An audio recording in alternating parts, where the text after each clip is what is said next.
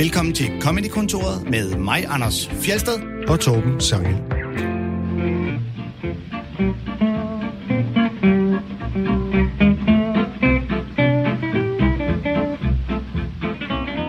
I dag skal vi spille klip med nogen, der er mest kendt for noget andet end deres stand-up, og det skal vi med vores gæst, der selv øh, efterhånden er mere kendt for roller som for eksempel værmanden Anders G. Jørgensen og en række andre fiktionsroller inden for sit stand-up. Han hedder Anders Krag. Velkommen til dig. Mange tak. Jeg er jo, øh, som du ved, stor fan af, af dit, øh, dit stand-up, og jeg er virkelig nysgerrig efter, om, øh, fordi jeg synes efterhånden ikke, jeg har set dig så meget på stand-up-scenerne, men mere i fjernsynet, så jeg er sådan lidt nysgerrig efter, om, øh, om du er ved at, at gå væk fra stand-up, eller hvordan? Det er jeg faktisk øh, ikke, vil jeg sige. Øh, det er jeg glad for. Ja, øh, og tak. Øh, jeg øh, øh, har været lidt væk, særligt fra sådan open mics og sådan noget, ikke? Øh, i par år efterhånden. Så har jeg så været ude på øh, ja, firmajobs og sådan noget. Det ved Nå, man godt være, når man hører comedykontoret går ud fra. Ja, ja. Øhm, men, øh, Ellers kan man næsten gætte det ud fra. Ja, ja, ja, præcis.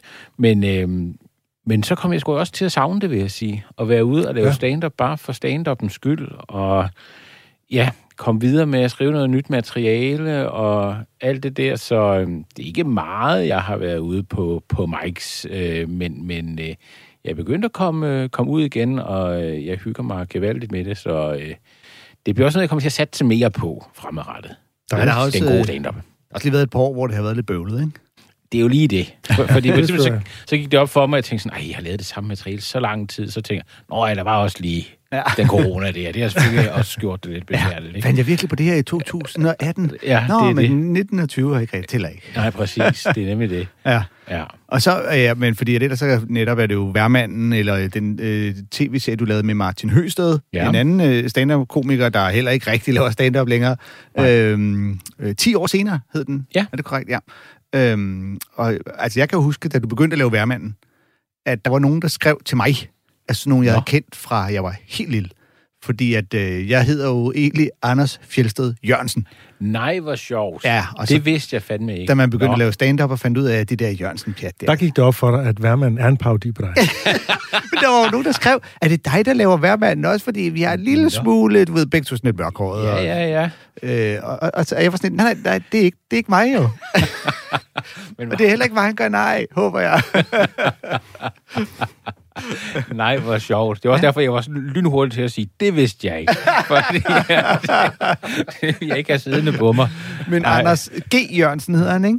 Han hedder faktisk, sådan helt officielt, så hedder han faktisk bare Jørgensen nu.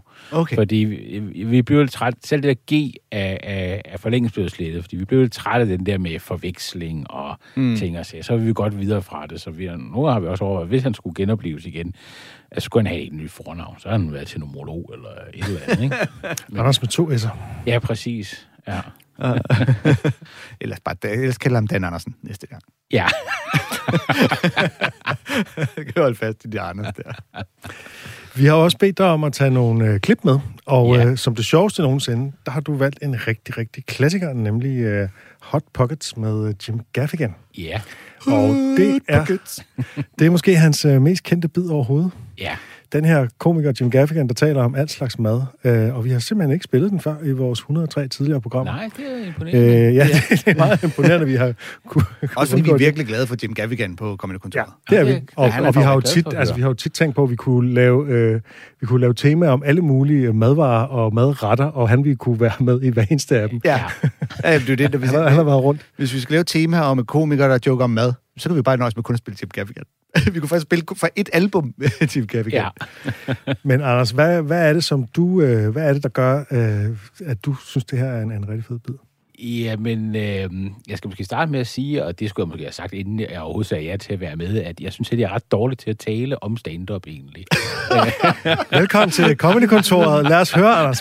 Tak for i dag. Ja, ja, ja, øh, ja, det, det, det er meget på sådan et godt level, at jeg godt kan lide stand-up, ikke? Det, vil du hellere tale om vejret, eller? Nej, nej, nej. nej men det, øh, jeg må bare sige, Jim Gaffigan, det rammer mig lige i mausen. når, ja. når, når jeg hører det. Men det er fair og, nok. Og det er, jeg tror også godt, at det, jeg godt kan lide, det er, at han jo, øh, og det er måske det, det, jeg godt kan lide, altså han går lidt udenom hovedet på en eller anden måde, ikke?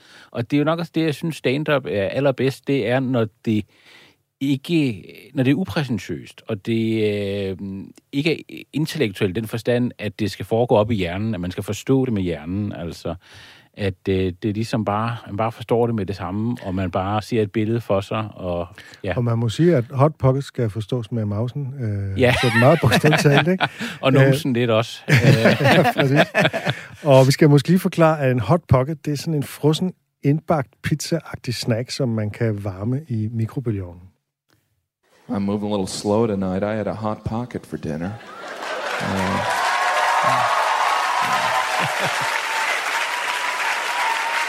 Good to see I'm not the only white trash here. I buy the Hot Pockets. I go in grocery stores. I'm like, yeah, I'll get these. I've never eaten a Hot Pocket and then afterwards been, I'm glad I ate that. I'm always like, I'm going to die. I paid for that? Did I eat it or rub it on my face? My back hurts. Oh. I was looking at a box of Hot Pockets. They have a warning printed on the side. It said, warning, you just bought Hot Pockets. Hope you're drunk or heading home to a trailer. You hillbilly, enjoy the next NASCAR event. Hot Pockets.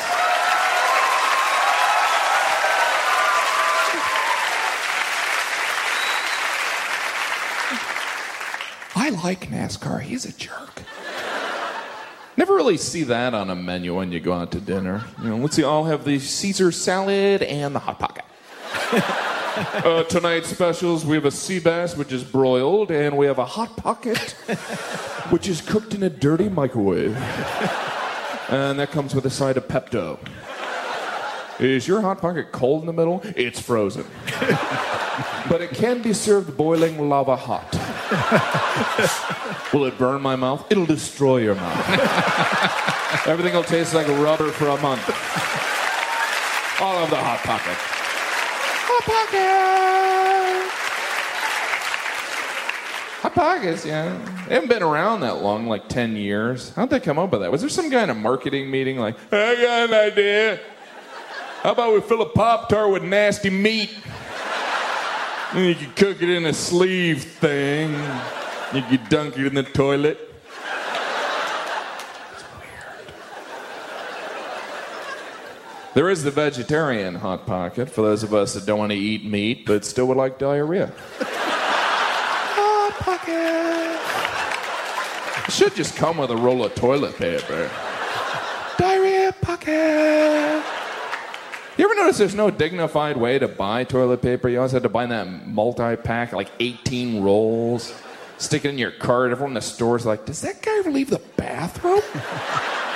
What's he living off of Hot Pockets? Hot Pocket. There's the lean pocket. I don't even want to know what's in there. Imagine the directions. Take out of box, place directly in toilet. Flush pocket.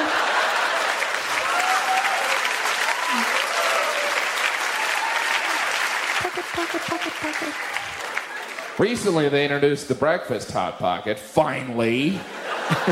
I can't think of a better way to start the day. Good morning. You're about to call in sick.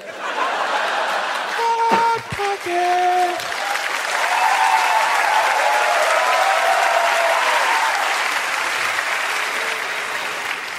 Now you can have a Hot Pocket for breakfast, a Hot Pocket for lunch, and be dead by dinner. Dead Pocket. Do love that jingle. You think they worked hard on that song?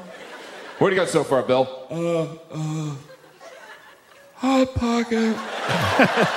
That's good. That's very good. Not as good as your By Menon, but it's good. Now, what are we going to run in Mexico? Caliente Pocket.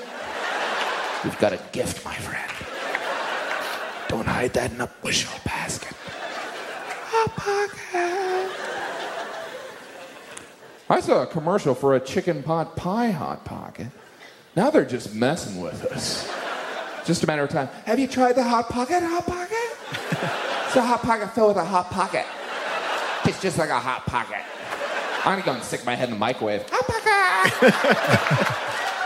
He went crazy up there. I didn't know what he was doing at the end there. I thought he was on drugs or something. Very weird. Han gentager jo det her slogan, Hot Hot Pockets, så, yeah. så mange gange, så det blev sådan en slags catchphrase for ham, og der er stadig yeah. folk, det her det er fra to tusind og fire oprindeligt, og der er stadig folk, der, der stopper ham på gaden og råber Hot, hot pockets, pockets efter ham. Og vi, altså herhjemme har vi ikke engang set den reklame, hvor det bliver sagt. Altså, nej, nej, nej. Hans publikum har jo referencen fra, de også har hørt reklamen masser af gange, ikke? Ja. Øh, hvor det herhjemme, det vil faktisk være ja. det biverdamen eller et eller andet den stil, ikke? Ja, jeg så også noget ekstra materiale på en D V D med ham en gang, hvor folk, de også forærer ham Hot Pockets. Ah, altså, det er jo, det er jo sjovt, fordi det er jo som om, de tror, han kan lide dem, at det er en eller anden form for kærlighedserklæring til dem, selvom han jo sviner ja, dem jo, jo. fuldstændig til. Ja, ja. Øh, ja. Men det er jo det, der havde, altså han, jeg synes, det er lidt det der kærlighedshadsforhold, hvor han jo netop indrømmer, jeg æder dem, men jeg ved også godt, det er en dårlig idé. Og der vil jeg gerne komme med en fun fact. Ligesom vi andre har det med, med McDonald's. Og der vil jeg gerne komme med en fun fact. Kom med de fun fact. Jamen, så lad os da høre din ja, fun fact. Better be, better be fun. Ja, Jim Gaffigan lavede den her bid, der havde han aldrig smagt en hot pocket. Nej, hvor sjovt. Han havde kun set reklamen Ej. og synes det var en latterlig jingle.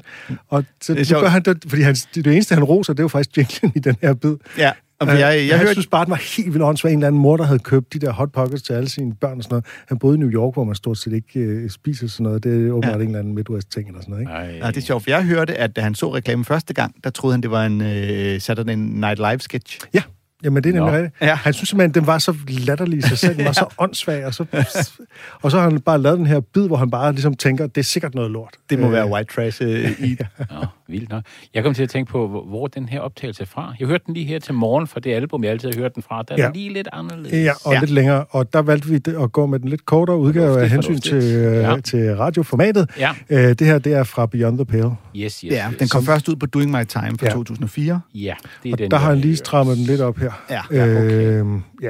Jeg ved ikke, om det er... Fordi så det, det, der nogle gange sker, så udgiver man sådan en lille anden, anden C D-agtig, så får den lidt medvind, og så kommer den store udgivelse, Beyond the Pale. Nu behandler stort navn, ikke? Ja, og så ja. skulle han lige have den med. Det er også derfor, man kan høre folk klapper allerede, ja, der er nok nogen, der genkender den, ikke? Ja. Yes, yes, yes. Og der leverer han den alligevel altså knastørt, iskoldt, som om ja, folk ikke og, har hørt og den før. Shit, altså, nogle af de der måder, han ikke trykket på, ikke?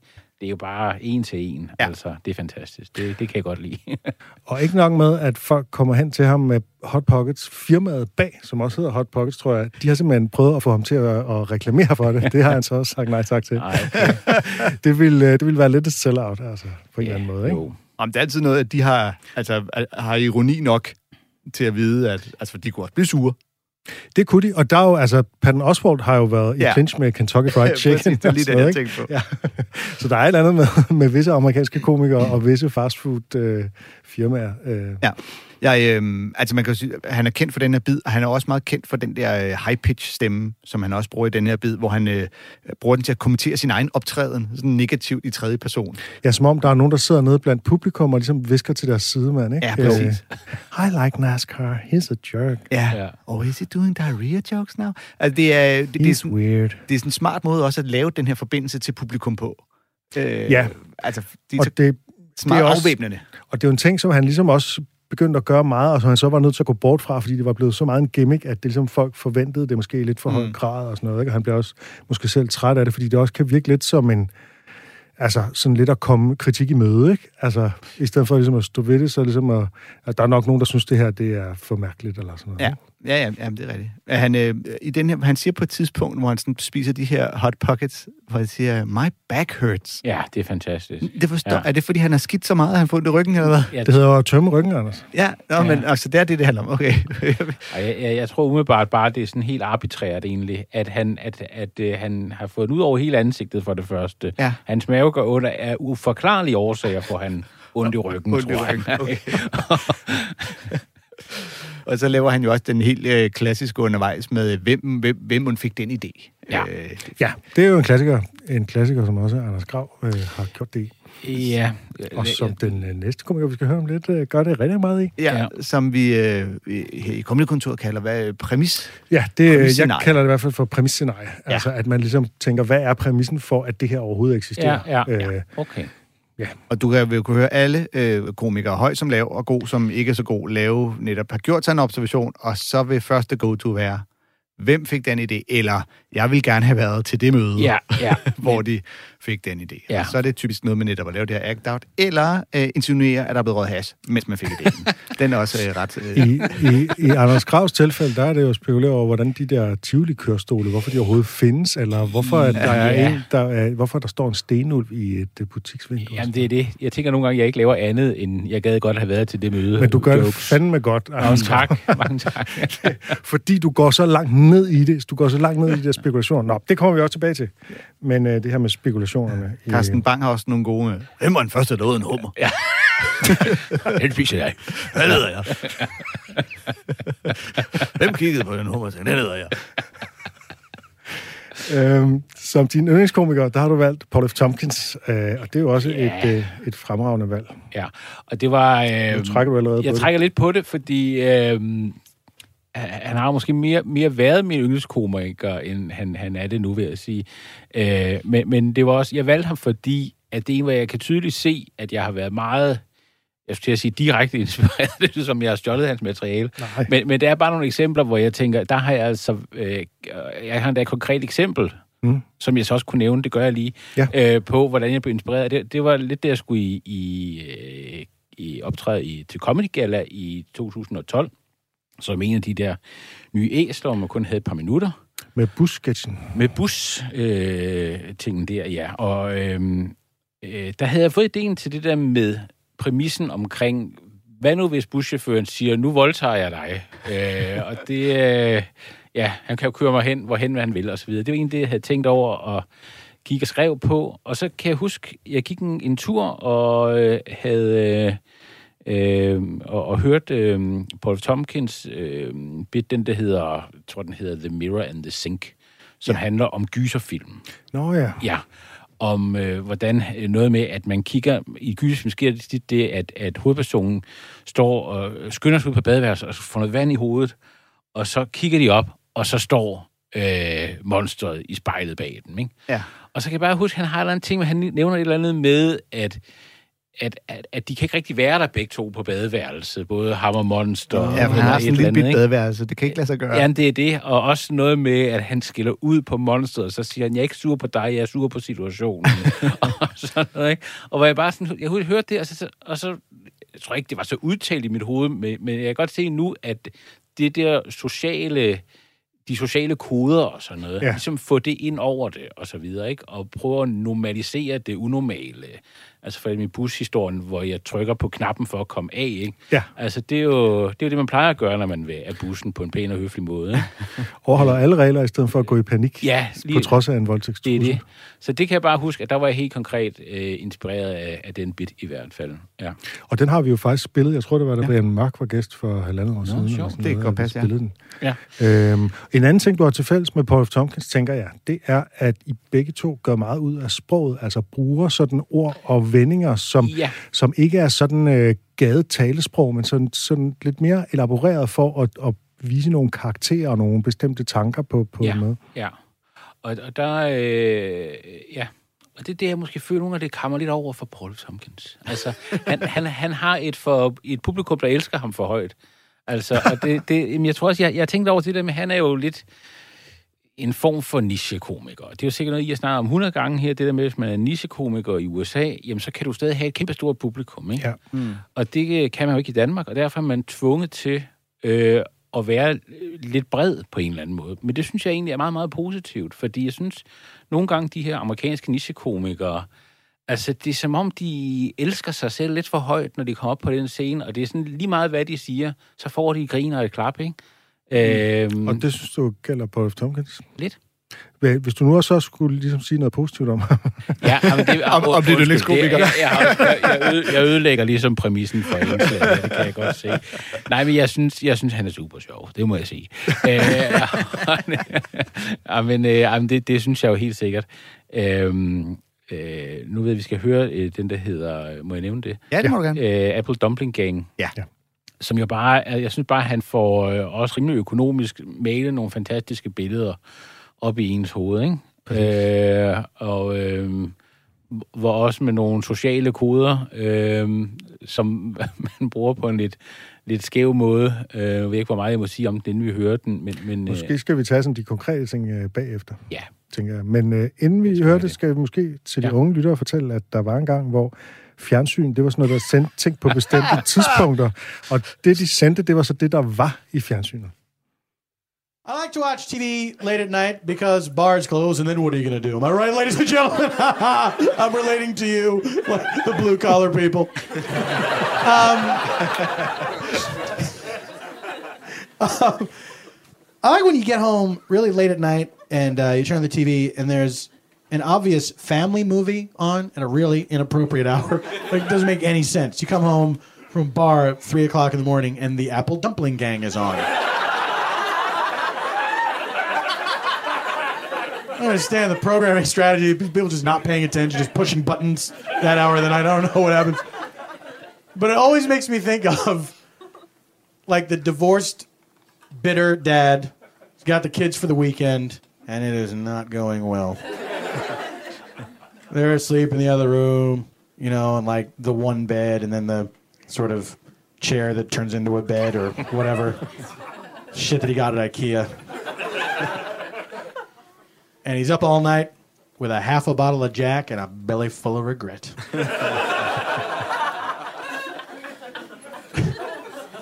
And that movie comes on. Get up! Get up! Get up! Hey! The Apple Dumpling Gang is on. Come on. We're going to watch it as a family. Come on, get in there. Sit down, watch the movie, just watch it, watch it. And we'll watch it together.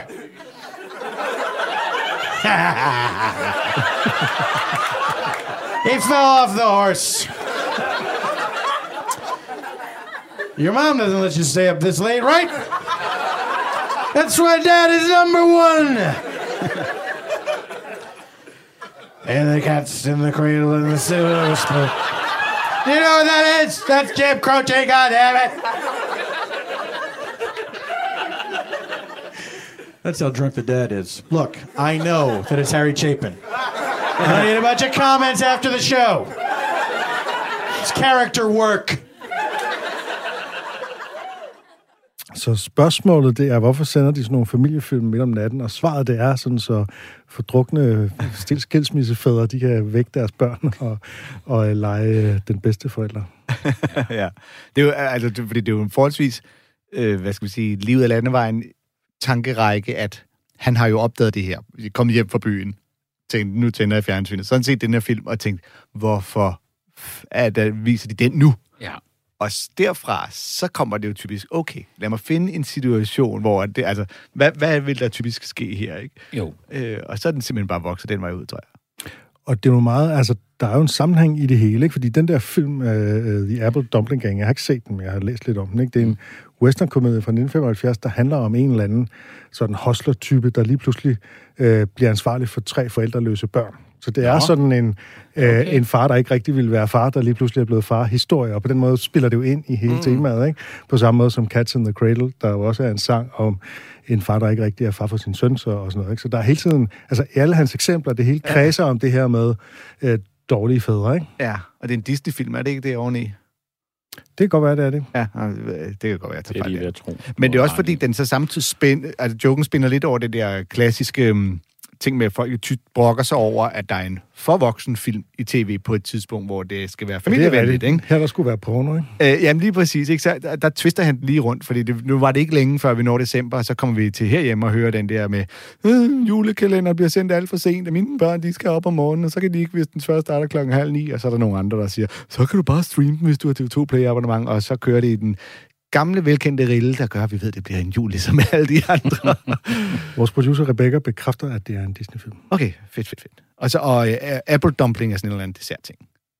Eller, ja, det er det vist, ja. Ruller noget æble og ja. noget kanel i noget dej. Noget, noget med noget med noget æble. Nede i en frityre, sikkert, og så apple dumpling. Og så diarré hele aftenen. Uh, men, øh, men jeg synes, og han rammer jo ret præcis det der billede, selvom det er overdrevet, men billede på den der far, der har a belly full of regret. Ja, ja, ja. ja. Helt klart. ja. så, skal vi, så skal vi fandme familiehygge. Ja. Og det er jo, altså man, man fornemmer jo den der alkoholiserede type, ja. ikke? Som, ja, ja, ja. Altså formuleringen, uh, we're gonna watch it as a family, det, det ja, rammer mig, ja, ja, ja, ja, ja, det, det er så sjovt. Ja, det er det. Det er, altså, tænker, nu... Ja. Og man fornemmer ja. bare de der stakkelsbørn, der bare føler sig taget som gidsler i hans øh, forsøg, desperate forsøg ja. på at være en ordentlig far, ikke? Ja. Det, er også, det er også godt øh, placeret det der grin, han laver der, ikke? Altså, jo, jo. Øh, ja, det er ja, det, det, det. Og det er sjovt, og vi, nu har vi så lige hørt Jim Gaffigan, der ligesom øh, gør nar af white trash, vil jeg sige, de sådan, der spiser hot pockets, ikke? White trash folk er dem, der bare smider noget færdiglavet mad i mikroovnen, og det er uanset, hvor ulækkert det er. Og så kommer han bagefter og siger, du ved, ja, man kommer hjem fra byen øh, halvfuld, og så skal man øh, se noget i fjerneren. Øh, ligesom you blue-collar people, ikke? Ja, ja, det, ja, ja. Dem, det... I relate to you. Ja. ja. De begge to lige får sparket godt nedad. ja, men, øh, ja, men, men øh, han, han, man kan sige, han tager nogle chancer, øh, Paul F. Tompkins, eller gør han ikke, fordi det er jo, mm. det er jo for fordi han ligesom ved, hvem der sidder i salen på en eller anden måde. Det, ja, det siger du. Jeg synes, du ja, ja. er lidt hård ved ham. Der. Ja, det, det, må jeg sige. det er ja. godt være. Men, øh... men jeg så det der, øh, ja, undskyld mig, men metafis til sidst, synes jeg også, det bliver også sådan lidt... Øh, ja, okay. Ja, det synes jeg også. Det tænker jeg også sådan, okay, han, han har lige været en karakter, og i karakteren ikke ved, men det er, det er muligvis, fordi han har lavet den for forskellige open mics, og folk har protesteret. Er du ikke klar over, hvem der har lavet ja, den sang? Ja, ja, ja. Men, jeg, jeg tror, det var Ugly Kids, jo. Okay, så får yeah. jeg bare okay. Jeg forstår ikke, hvad det er, du siger. De har også sunget Cats in the Cradle på tid. Ja, det vidste jeg. Det, det, gang, jeg gik i gymnasiet. Det var første gang, jeg hørte den, faktisk. Ja, det vil jeg sige. Ja. Den, den gang vidste jeg ikke, det var blevet lavet før. Nej, nej, det gjorde jeg heller ikke. Fair enough. Men jeg tror, jeg vil så sige, jeg tror godt, han ved, at hans publikum ikke er blue-collar workers. Det er nemlig det. Så når han siger, det det. I relate to you, så griner de, fordi ja, vi ved godt, hvad du mener, ja, og vi får fede til det der. Ja. Det er mit gæt. Ja, yeah. Eller også er det bare en ironisering over, at han ikke gør det. Altså, sådan, det, det er den øh, venlige måde at tolke det på, som jeg vælger at gå med. Jo, men det udelukker ikke det andet. Nej. Godt. Du lytter til Comedy-kontoret med Torben Sangel og Anders Fjelsted. Vores gæst er Anders Krag, og øh, nu skal vi høre et klip med dig selv, Anders Krag. Nå. Det er fra showet Bekymringsfabler, der ligger på T V to Play. Og, øh, bekymring... må, jeg lige, må jeg så lige inden sige... Skal vi, det vil jeg gerne lige bringe på banen nu, inden vi spiller Anders Krag. Ja. At vi har Nå, fået ja. en besked i vores Facebook-indbakke. Nå ja, det er da rigtigt. Øh, Comedy-kontorets øh, Facebook-side. Der får vi masser af dejlige beskeder. Mm. Nogle af dem får vi svaret på, og nogle af dem får vi ikke svaret på. Men vi læser dem. Øh, men der er en, der skriver nemlig og spørger, om øh, vi kan hjælpe os, fordi han leder efter en helt særlig Anders Krag-bid, øh, hvor du snakker om, øh, om at bestille en cheeseburger med helt svineriet på McDonald's, og han har været griste sine bukser til at grine, da han hørte den, og nu vil han gerne høre den igen. Og så spurgte han, og kan Comedy-kontoret hjælpe med, øh, hvor jeg kan få lov at se Skråster og høre den bid igen? Og så kunne jeg jo fortælle, han kommer som gæst snart. Det er jo simpelthen så heldigt. Yeah. øhm, og så snakkede vi inden om, at den har du lavet på... Comedy otte. Comedy otte. Hed det stadig på det tidspunkt. Ja. I to tusind nitten, atten? atten, atten, atten showet, ja. Ja. Og det kan man finde inde på T V to Play. Ja. Øhm, Heino Hansen og Michael Schødt var værter det år. Ja. Og du er med i anden, anden afdeling af okay. det. Okay, yes. Ja. Så der kan jeg lige sige videre. Ja. Det er, gå derind og find det, og hør yes. det. Men det er ikke den, vi spiller. Nej, det er ikke den, vi spiller, fordi det har vi først lige fundet ud af, det her. Øh, så vi spiller øh, noget fra Bekymringsfabler, ja, øh, som jo er en øh, ret rammende titel, fordi mange af historierne handler om, at du eller dine personer spekulerer rigtig meget over øh, meget små ting, kan ja. man sige, ikke? Ja. Og i det hele taget måske overtænker tilværelsen. Og det er jo lige netop, fordi du så graver dig så dybt ned i de her spekulationer, at det bliver, det, det bliver rigtig sjovt, synes jeg. Ja. Lad os prøve at høre det. Det handler om at bestille pizza. Jeg er for eksempel nået til et sted i mit liv, hvor jeg ikke længere kan bestille en pizza, uden jeg bliver nervøs for min pizzamand, han tror, jeg er racist. Og det er min egen skyld. Det er det. Fordi den pizza, jeg bestiller allermest, det er hans nummer elleve. Og det er en pizza, der smager aldeles himmelsk. Den består af tomat, ost, oksekød, pepperoni, løg, rød peber. Så er der også chili på, der plejer at være det hvidløg i stedet. Det kan jeg bedre lide. Det er egentlig ikke så vigtigt for historien. Det, der er det vigtige her, det er, at den her pizza har et meget problematisk navn. Og pizzaens navn er dansker.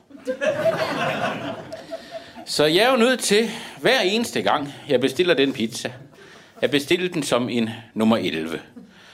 Fordi det virker ikke rigtig godt at ringe til sin arabiske pizzamand. Og så snart han tager telefonen, så er det første, man siger til ham, kunne jeg bede om en dansker?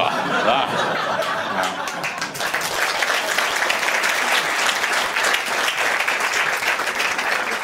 Men jeg synes bare i det hele taget, det her med, at min pizzamand, han udbyder den her pizza af navnet dansker, og at jeg så på den anden side så ivrigt efterspørger selv samme pizza af navnet dansker.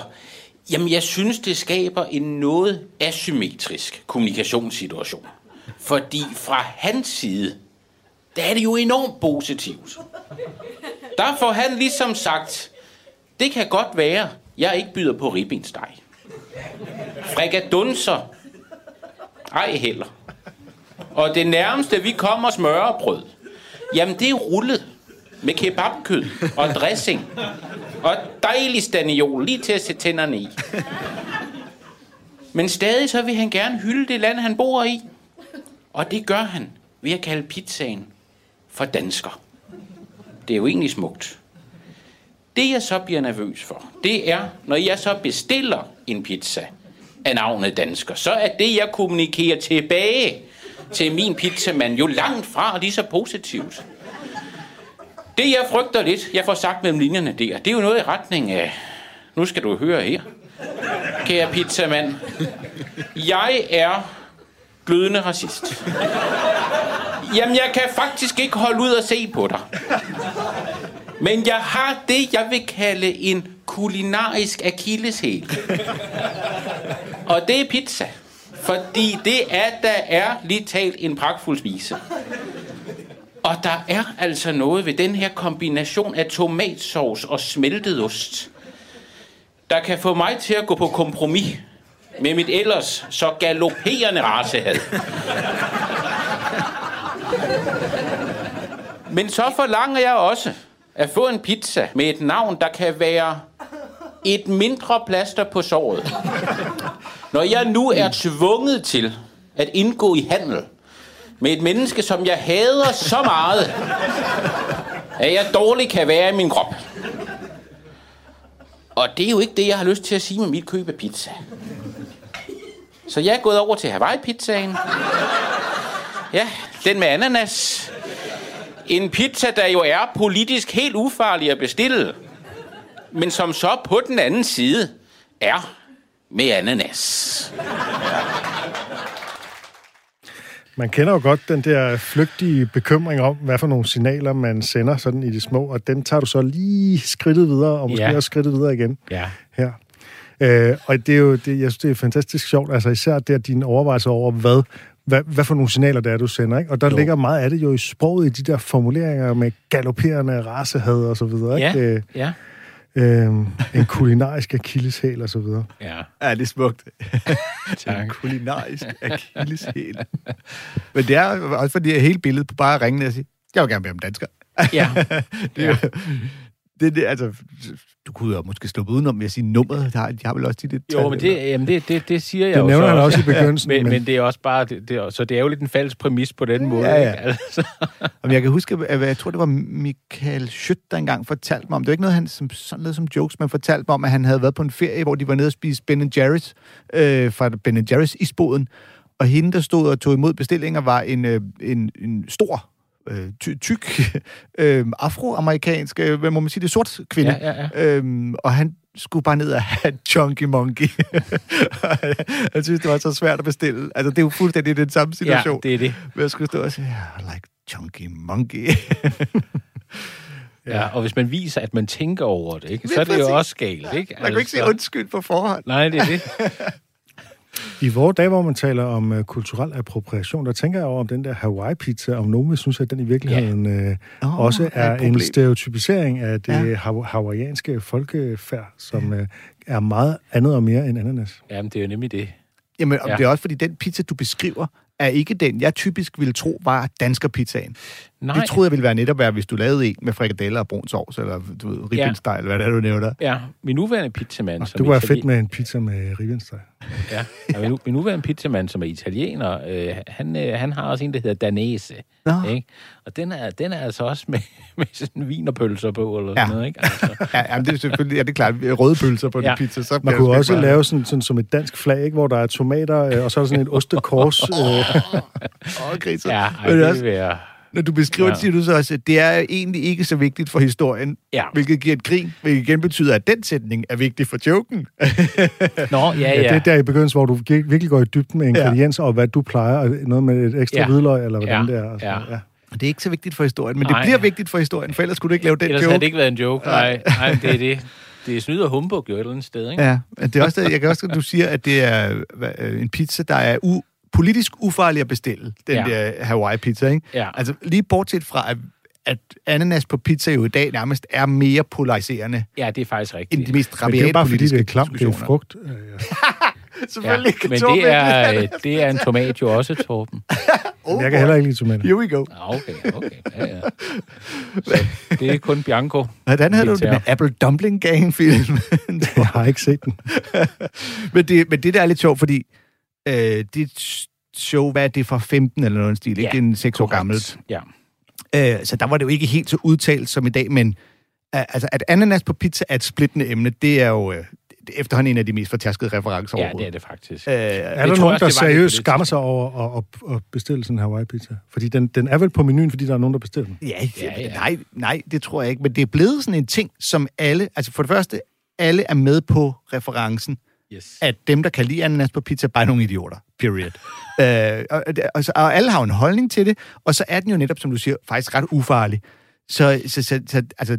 Det er jo ikke ligesom, du ved, man, der er ikke nogen længere, der laver Pepsi eller Coca-Cola eller Bovee Heinz. Det er ananas på pizza eller ej, og der er virkelig mange komikere, der sidenhen har brugt den der, altså øh, pizza med ananas eller ikke.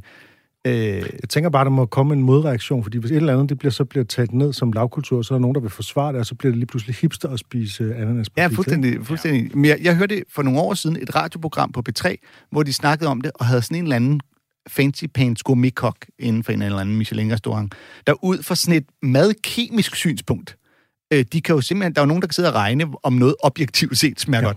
Og han kom frem til, at ananas på pizza kan være en rigtig god idé. Ja. altså lige så bare lukkede den, men det endte jo ikke på, at sådan, ja, det er jo godt, hvad du synes det. Vi havde stadig dem, der bestiller af det der. vi, skal, vi har jo et lille tema med, med stand-up med nogen, der, som ikke er sådan primært er kendt for at lave stand-up, men som har gjort det alligevel. Ja, folk, du måske ikke lige vidste, lavede stand-up. Vi fik aldrig formuleret, hvordan vi bedst kunne... Nej. Grundlæggende øh... ville vi bare gerne spille nogle klips med nogen, hvor, I, hvor lytterne tænker, gud, hvad, har han også været en stand-up-komiker? Vi finder på en til bagefter. vi tager den på bagkant. Men den første er jo mest kendt som sanger, nemlig Frank Sinatra. Ja, crooner. Og dernæst som skuespiller. Ja, men, øh... den amerikanske Michael Carøe.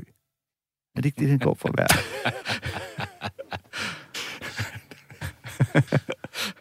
måske, måske. Det er dog ikke en amerikansk Amin Jensen. Nej, nej. Men, øh, men det er rigtigt, fordi alle kender ham fra hans øh, sange, og vel og nogen også fra hans film, og for at være en del af The Rat Pack. Og der, der nærmer man sig jo så ja. øh, stand-up og komik og sådan noget. Men han, øh, vi skal simpelthen høre et klip, øh, hvor han øh, står og laver stand-up, øh, som er fra det show, der hedder... Live at the Sands yeah. with Count Basie. Så der, der synger han, når Count Basie spiller, men så er der så en særlig sektion, der hedder noget med The Tea... The Tea Break Monologue. Yeah. Det er faktisk et album, jeg hørte... Jeg havde lavet stand-up i nogle år, da jeg hørte det album for første gang, og fandt ud af, det, midten er jo bare ham, der står og laver stand-up jo.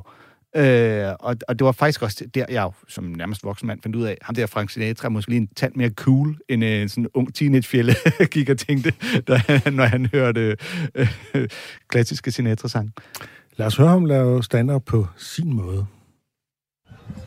I hope that you're having an enjoyable stay here in Las Vegas, and also hope that you have been fortunate. I do wish that for you. I can't say the same for mister Basie and myself. Because we run into a streak of bad luck. Sunday we went up to the Grand Canyon and it was closed.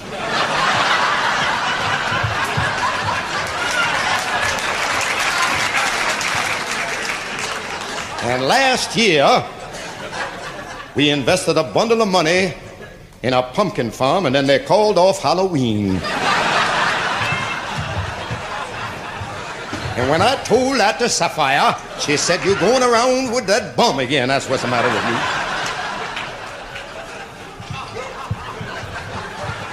Ooh. Ladies and gentlemen, Uh, I would like to explain, or at least beg your forgiveness for any inconveniences uh, about the hotel because of the rebuilding that's going on. Some of the corridors are not complete, and there have been little uh, pipes leaking here and there, but that's the way it goes when you rebuild, and every hotel has had to do that. But um, uh, it's very expensive, obviously, you know, to build today per square foot. It's like twenty-five bucks or thirty bucks per square foot. Consequently, this whole... Uh, Uh, changeover we had was about eleven, twelve million dollars. We got three million from the local bank and eight million from the cocktail waitresses who worked around outside. Now, to get back to the building, and at the moment there ain't no place else to go. They've developed, I understand, some marvelous uh, decor in the suites up there, and now uh, Jack tells me they're going to have plaques put on some of the doors. For instance, the Danny Thomas suite, just to kind of glamorize a little bit, Red Skelton suite. And the one for Dean, he decorated himself. It's just gutter to gutter. There's no furniture in it. Just straight across the room. He likes it that way, folks. You see, Mister Martin falls in the street a lot. You're not too sure, so don't, don't get mixed up in it, folks. The question most asked of me is, does Dean Martin really drink? Well, I can attest to that fact. He's a drunk. He is an absolutely unqualified drunk. And if we ever develop an Olympic drinking team, he's going to be the coach. With Toots Shor and Jackie Gleason involved, and me bringing up the rear end. I would say, roughly, that Dean Martin has been stoned more often than the United States embassies.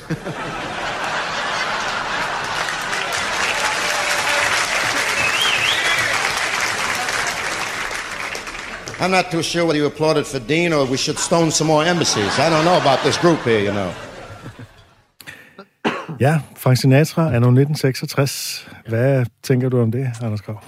Uha, det... Øh, altså, jeg, jeg synes, han havde en god, øh, en god stemme for det første. God stemme, det kan man ja, helt til svært til frem. Ja, og så er der også noget, noget timing, der ikke er helt skævt, synes jeg. Det er måske øh, ikke de, der, det er ikke det er ikke en masse hurtige jokes, og det er måske heller ikke de allerbedste jokes i vores dage. Nej, men det er jo også mange år siden, kan ja, man sige. Ja, ja, ja. Men det, man kan jo så sige, det er jo at netop fra seksogtres, der er jo mange af jokesene, der vil holde i dag. Ja, ja. Altså, du lige så vel kunne høre en eller anden smid ind i dag i et, et sæt, ikke? Jeg tænker primært det der ordspil med stoned her det, til sidst, ikke? Mm. Altså, uh, been stoned more often than the U S embassies. Mm. Uh, Det, det, det var sådan en, man vi kunne lave i dag, ikke? Ja. Øhm, måske, og jeg ved ikke, om der var, altså, der var meget med Vietnamkrigen på det tidspunkt, eller sådan noget, som, som det er en reference til. Det kunne man godt forestille sig. Ja. Altså, det var derfor, at deres ambassader blev ja, ja. kastet sten mod, ikke? Ja, ja, og ligesom hele præmissen om, at øh, han er i Vegas, ikke? Og siger, we went into a street of bad luck. Og så ellers bare finde på, hvor uheldig kan du være? Øh, ja, og, der og det er jo... Overdriver altså... han jo... Øh, glad derudaf. Ja, først så er det jo, altså de ville have været, ham og Count Basie ville have været i Grand Canyon, men der var lukket. Ja. Og det er jo sådan lidt, det er jo sådan en absurditet, der ja, ligesom ja. spiller på... Altså, så er man uheldig. Som om, at, at sådan en naturseværdighed er på ligesom et museum, ikke? Ja, jo. Altså, man skal være meget uheldig for at komme, når der er lukket ja. i Grand Canyon. Det, det skal man alligevel. Men altså den der med... Altså, at de er investeret i græskardyrkning, og så ja. aflyst til Halloween. Altså, er den virkelig sjov? Jeg tror, den spiller i hvert fald meget godt ind i, at det er nok det, man primært tjener sine penge på, hvis man sælger mange græskar. Jo, jo, det er jo klart nok, men der er ligesom bare, jeg ved ikke, den, den, den, den, den, den, den, den rammer mig ikke rigtigt. Nej. Det er også fordi, den før var, var, var sjovere, ikke? Og mere mm. absurd. Man skal vel som regel... Tag den, det absurde til sidst, ikke? Jo. Eller hvad? Men publikum synes jo tydeligvis, den her er sjov, så det, måske ja, ja, ja. er det bare mig, der, ja. der ikke er tilfælds for græskar. Nu ved vi jo heller ikke, hvornår på, på året det her, hvis den har været lige efter Halloween, fordi ja. referencen er jo nemt nok at forstå, at hvis man aflyser Halloween, så må en, hvis der har investeret sine penge i at sælge mange græskar, nok tabe mange penge. For det er altså, nok nu den ved største. Jeg jo ikke, om der var et eller andet det år med Halloween, var aflyst. Nå, det kan jo nej. godt være, at det er en ja. reference på den måde, ikke? Vi tænker jo bare, det er jo bare sådan lidt absurd, om de aflyste Halloween. Nej, de gjorde ej, eller det er sådan lidt... Ja. Mm. Men øh, vi har jo til gengæld diskuteret meget, og hvor han efterfølgende siger, so when I told, have I ever? Ja. Eller været mere, mere, mere forvirret around, end egentlig diskuteret, vil jeg sige. Going around with that drunk again. Og hvem er Sapphire er? Men, er det? Og også øh, er det sådan lidt, øh, lidt øh, afroamerikansk øh, stemmeføring, han prøver at lave, eller hvad, hvad, hvad er det for noget? Det lyder, det lyder sådan en lille Nå. smule racistisk, mm. synes jeg. Nå, nej, det tror jeg bare er hans måde at sige tingene på. Nej, okay. I forhold til racisme, skal man lige sige, det her, der er også noget med hotellet, ikke? Og det, det er på det her hotel i Las Vegas, der hedder The Sands, ja. som Frank Sinatra var medejer af, og hvor de på det her tidspunkt havde fået ændret racereglerne, der var på hotellet, hvor det før han var sådan, at sådan en som Count Basie, han måtte ikke spise nede i restauranten, selvom han skulle optræde. Han kunne få lov at få mad bragt op til sin garderobe. Der skulle ikke være nogen negroes nede i, i, i, i restauranten og så videre. Dem skulle man simpelthen ikke kigge på, når man kom der som fin Las Vegas-gæst. Harry Belafonte var den første sorte mand, der fik lov at spille i casinoet, og han fik heller ikke engang lov. Han gik bare derind, men han var så kendt på det tidspunkt, det var slutningen af halvtredserne, at, øh, at de simpelthen ikke smed ham ud. Men det kunne de have gjort, for det var imod reglerne. Shit, så det var bare sådan lige, nu kom, nu kom vi bare lige ind på racismen, at ja, man skal ja, ja. bare huske, U S A ja. har virkelig været i, i meget høj grad af apartheid-agtigt øh, ja, ja. i, øh, helt frem til tresserne. Ikke? Ja. Så Belafonte var en form for øh, crooner Las Vegas Rosa Parks. Ja, det er, det er overklassens version af Rosa Parks. Jeg går ind på det her casino og spiller blackjack for en million, hvis jeg ved det, uanset hvilken race jeg tilhører. Ja. Det er der ikke nogen, der skal, det skal bestemme. Men, men, det er jo, men det er jo sejt gjort alligevel. Altså, selvom ja, det er ja. på, et privilegeret, på en privilegeret præmis i forhold til Rosa Parks, så er det jo meget sejt gjort. Ligesom bare at sige, jeg skal ind på det casino, der er ingen, der skal stoppe mig. Eller også så må de smide mm. mig ud. Og så kommer det i pressen, og så øh, på et tidspunkt, hvor hele borgerrettighedsbevægelsen kører, altså så vil det virkelig være en skandale, ikke? Jo, men det var også dengang i tresserne, ikke? Det var jo en altså meget klassisk ting, at hvis der var et jazzorkester eller lignende, så, af, så kom der en stand-up-komiker imellem bandsene. Det var meget den der natklubstemning, der var dengang, ikke? Hvor så var det jo, kom Woody Allen eller Lenny Bruce, eller hvem der havde været op og fortalte jokes, og så kom der et nyt band på at spille. At så sådan en som Frank Sinatra bare laver, nu spiller jeg noget musik med Count Basie, og så tager vi et break, og så fortæller jeg sgu selv jokesene. Mm-hmm. Altså, øh, at det er jo sådan en tolv minutters spid, det her, ikke? Som vi har taget noget ud af, og så synger han videre. Ja. Det er sgu, det er meget tjekket. Jeg ved ikke, hvor mange koncerter i dag, hvor man til en rockstjerne, der lige selv tager et kvarter i midten, men bare lige stå og levere jokes. Øhm, lad os også høre et dansk eksempel på en, som vi bestemt ikke tænker på som stand-up-komiker først og fremmest, nemlig Dan Turèll, mm. der først og fremmest er forfatter, som også har lavet en smule musik, men mest hvor han sådan står og reciterer ind over noget musik og sådan noget, ikke? Øh, men der er simpelthen en meget obskur stand-up-udgivelse, der hedder Husk lige videoen. Jeg ved ikke, om det er et ordspil på Husk lige tandbørsten, eller om det var det før da. Ja. Den er fra nitten tooghalvfems. Øh, og øh, det er faktisk Danmarks Radio, der har udgivet den her. Det var før, de begyndte at have stand-up, og siden der har de nærmest ikke vist stand-up. Men øh, der, der lavede de simpelthen en, øh, en stand-up-udgivelse, hvor øh, der er en lidt speciel line-up. Altså, der er Kasper Christensen, og der er Roger Corman, som vi før har talt om i programmet. Mm. Øh, men så er der altså også verden af Claus Flygare, øh, skuespilleren, og... Øh, Og så optræder Dan Turèll altså med stand-up. Det skal jo siges, at Dan Turèll har kendt til stand-up fra U S A og er fan af Lenny Bruce og sådan noget, men han har jo ikke erfaring med at stå på en stand-up-scene. Og det kan man også øh, indimellem lidt fornemme, men det er også bare meget interessant at høre, hvad hans take er på stand-up. Så øh, lad os prøve at høre det. Mit navn er Dan Turèll, men det kan en væv komme og sige. Så jeg er forberedt på at bevise det. Der skal ikke være hemmeligheder imellem os. Mit C P R-nummer, det er meget intimt. Er nitten nul tre seksogfyrre femten treogtyve. Mit pasnummer, endnu ikke beslaglagt. P et et syv tre seks fem fem. Min bankkonto, hvis nogen af jer skulle føle spontan trang til et frivilligt bidrag. Meget velkommen, meget velkommen frem med kuglepennen. Det er nummer otte tre to nul et nul nul to et syv. Tidligere S D S, nuværende Unibank. Værendam afdeling, Gamle Kongvej enoghalvtreds seksten ti, København V, telefon enogtredive fireogtyve syvogtyve seksten, åben daglig ti til seksten. Telegrafiske pengeoverførsler kan finde sted uden for lukketid, husk det. Min bopæl er Alhambravej et, atten seksogtyve, Frederiksberg C. Bare for et par år siden var det atten seksogtyve, København V. Der kan I se, hvordan man kommer frem i verden uden at flytte sig. Jeg er skatteborger. Det er jeg. Og min revisor har for nylig regnet ud, at min årlige skat svarer til to middelstore forsvarskanoner og tre narkomaner i Esbjerg. Det kræver måske en forklaring. I ved godt, at man har vedtaget, altså man har vedtaget, det betyder, at det er vedtaget i Folketinget med flertal, at narkomaner skal have en vis støtte. Så hvis man har gået i en del år og været rigtig flittig til at stikke sig med nålen, så får man sin narkomanstøtte, fordi man har været en flink fyr, der har bidraget til, at den danske indgangsbrøjteindustri stadigvæk lever af i bestandig ekspansion. Og det er formentlig også rimeligt nok, det ved jeg i hvert fald ikke noget om. Jeg tror, det er i orden. Det må det jo være, når de har vedtaget det. Men under alle omstændigheder, så bliver denne her ordning administreret kommunalt. Og det vil sige, at prisen på narkomaner, den varierer fra amt til amt. Og det vil sige, at der i øjeblikket sker, at det for eksempel er en narkoman i Aarhus for tre hundrede kroner mere i kvartalet, end en narkoman i Esbjerg. Og det vil sige, at hvis jeg har regnet min skat ud i Aarhus narkomaner, så ville jeg på årsbasis kun forsørge to en halv. Og det er jo en underlig, utryg fornemmelse. Jeg ved ikke, om I kender det der med, at man ankommer til Aarhus med intercitytoget og op ad trapperne og ud i forhallen. Det er der, narkomanerne sværmer lige på nær. De ældste af typen, de er stadigvæk nede i Sankt Clemensstræde. De har ikke opdaget, at der er gået tyve år siden, det var stedet. Men alle de yngre narkomaner, de er færdes nede på banegården, og de går ind og handler, og de junker, og så skal de ind på kulbuelystoilettet og skyde den lidt, og det der kulbulys er ganske vist anbragt på initiativ af politiet, fordi de regner med, at så kan narkomanerne ikke se nok til at skyde, men det kan narkomanerne sagtens. Det er kun politiet, der ikke kan det. Det er lidt ligesom den der med strusen, der gemmer hovedet for ikke at blive set. Næh. Men så går man der og kigger på de narkomaner. Og de to, det er nemt nok, men hvad med den halve? Man ved ikke, hvad det er for en, og man ved heller ikke, hvad det er for en halvdel, man har fået. Jeg mener, måske har man fået den nederste halvdel. Og så vidt jeg forstår, så bruger narkomanerne mest denne her del. Og det vil sige, at ens penge er spildt. Det er en meget ubetryggende tanke at gå rundt med som skatteyder. Så derfor regner min revisor og jeg altid med Esbjerg-narkomaner. Det bliver tre stykker lige ud. Det er det, vi kalder skattetænkning. Esbjerg-narkomaner. Ja, det var jo det var, det var Dan Turèll. Ja. Øh, og det er jo ikke det sjoveste nogensinde. Øh, you said it. I said it.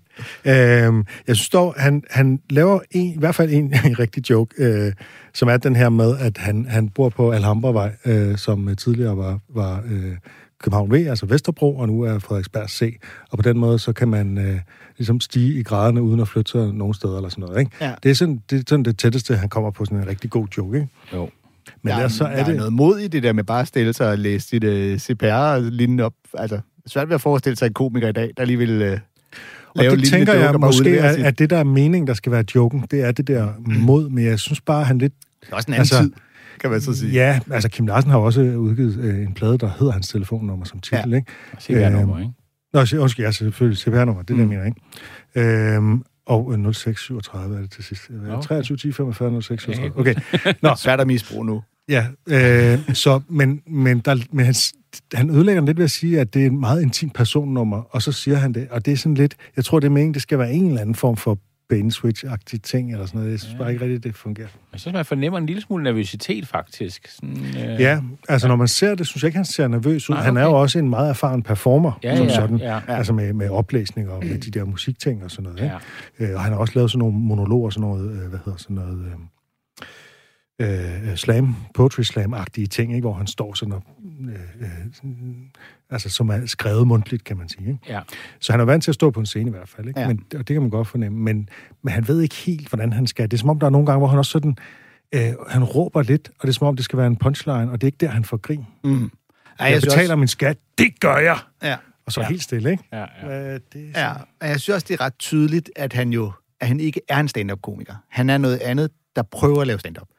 Yeah. Øhm, fordi man kan godt høre, at det her, det er næsten som om, at han læser en tekst op, ikke? Øh, og skrevet, og han har ikke den der naturlighed, og nogle af hans, hvad skal man sige, de bliver lidt søgt, det der med, øh, og så betaler jeg for en halv narkoman, det er jo, ja, altså, ja, og hvad for en halvdel? Og sådan, ja, det er, sådan, ja. Det er virkelig sådan tæt på en onkeljoke, ikke? Ja, ja, hvor man, øh, altså kontra, altså for eksempel Frank Sinatra kan høre, han står jo bare og snakker til folk, som om at han ikke laver stand-up, men bare snakker til dem, mm. og så er der bare jokes i undervejs, ikke?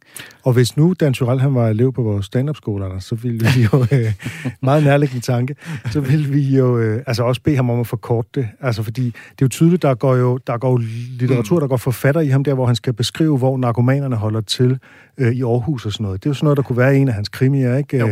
Ja, de gamle narkomaner, de holder stadig til nede i bla bla bla, ikke? Ja, ja. Det er sådan en, det, der, der, der, der går der mere Dan Turèll end standard, ja, ja. Ikke? Og så når han havde gjort det mange gange, så ville der jo komme en anden sikkerhed i at sige tingene på en mere naturlig måde. Jeg synes, jeg oplevede lidt det samme. Der var et år, hvor Erik Clausen skulle på scenen til Comedy Gallaen og lave stand-up, hvor jeg, jeg synes, man fik sådan en fornemmelse af, altså du ved, alle elsker Erik Clausen for alt, hvad han har opnået, men man fik sådan en fornemmelse af, at at nu skulle han lige op og vise, det der, de unge laver, det har jeg sgu altid lavet, ja. Ikke? Men da han så stod der og fandt ud af, det har du ikke altid lavet. Det, det her, det var virkelig hybris, da han lavede det. Ja, han lavede et helt stand-up show, det var sådan det der, ja, de unge, de tror, de kan, jeg kan i hvert fald også være sjov og sådan noget. Så lavede han en helt ja, show, ja, ja. Og det var bare ikke så sjovt. Nej, det udstillede fuldstændig, at det er ikke noget, du bare gør. Altså, det, der er mange, der undervurderer standard, fordi det er, ligesom, det er ikke en uddannelse, det er ikke bla bla bla. Så tror de, det er sådan noget, mm. man, man stiller sig bare op og fortæller nogle jokes, og næh, skuespillere, de ved, hvordan den skal skæres. Og det gør de ikke nødvendigvis, når det handler om stand-up, men nu skal vi til at slutte. Åh oh, ja, så gav noget vi alligevel hele vejen øh, igennem, og fik kun spillet to fra vores tema. Men så kan vi lave det igen. Nemlig. Kan vi lave en forestillelse. Det har været en fornøjelse at have dig på besøg, Anders Krag. Det var en fornøjelse for mig også. Tak fordi du gad. Jeg øh, ville slutte af med et uh, citat, som vi jo altid gør. Jeg havde egentlig forberedt et citat for en af dem, vi ikke har noget at spille. Men så har jeg bare lige været lynhurtig at få noget frem med Frank Sinatra i stedet for. Som har sagt, alcohol may be man's worst enemy, but the Bible says love your enemy. Oh. Hey. Hey.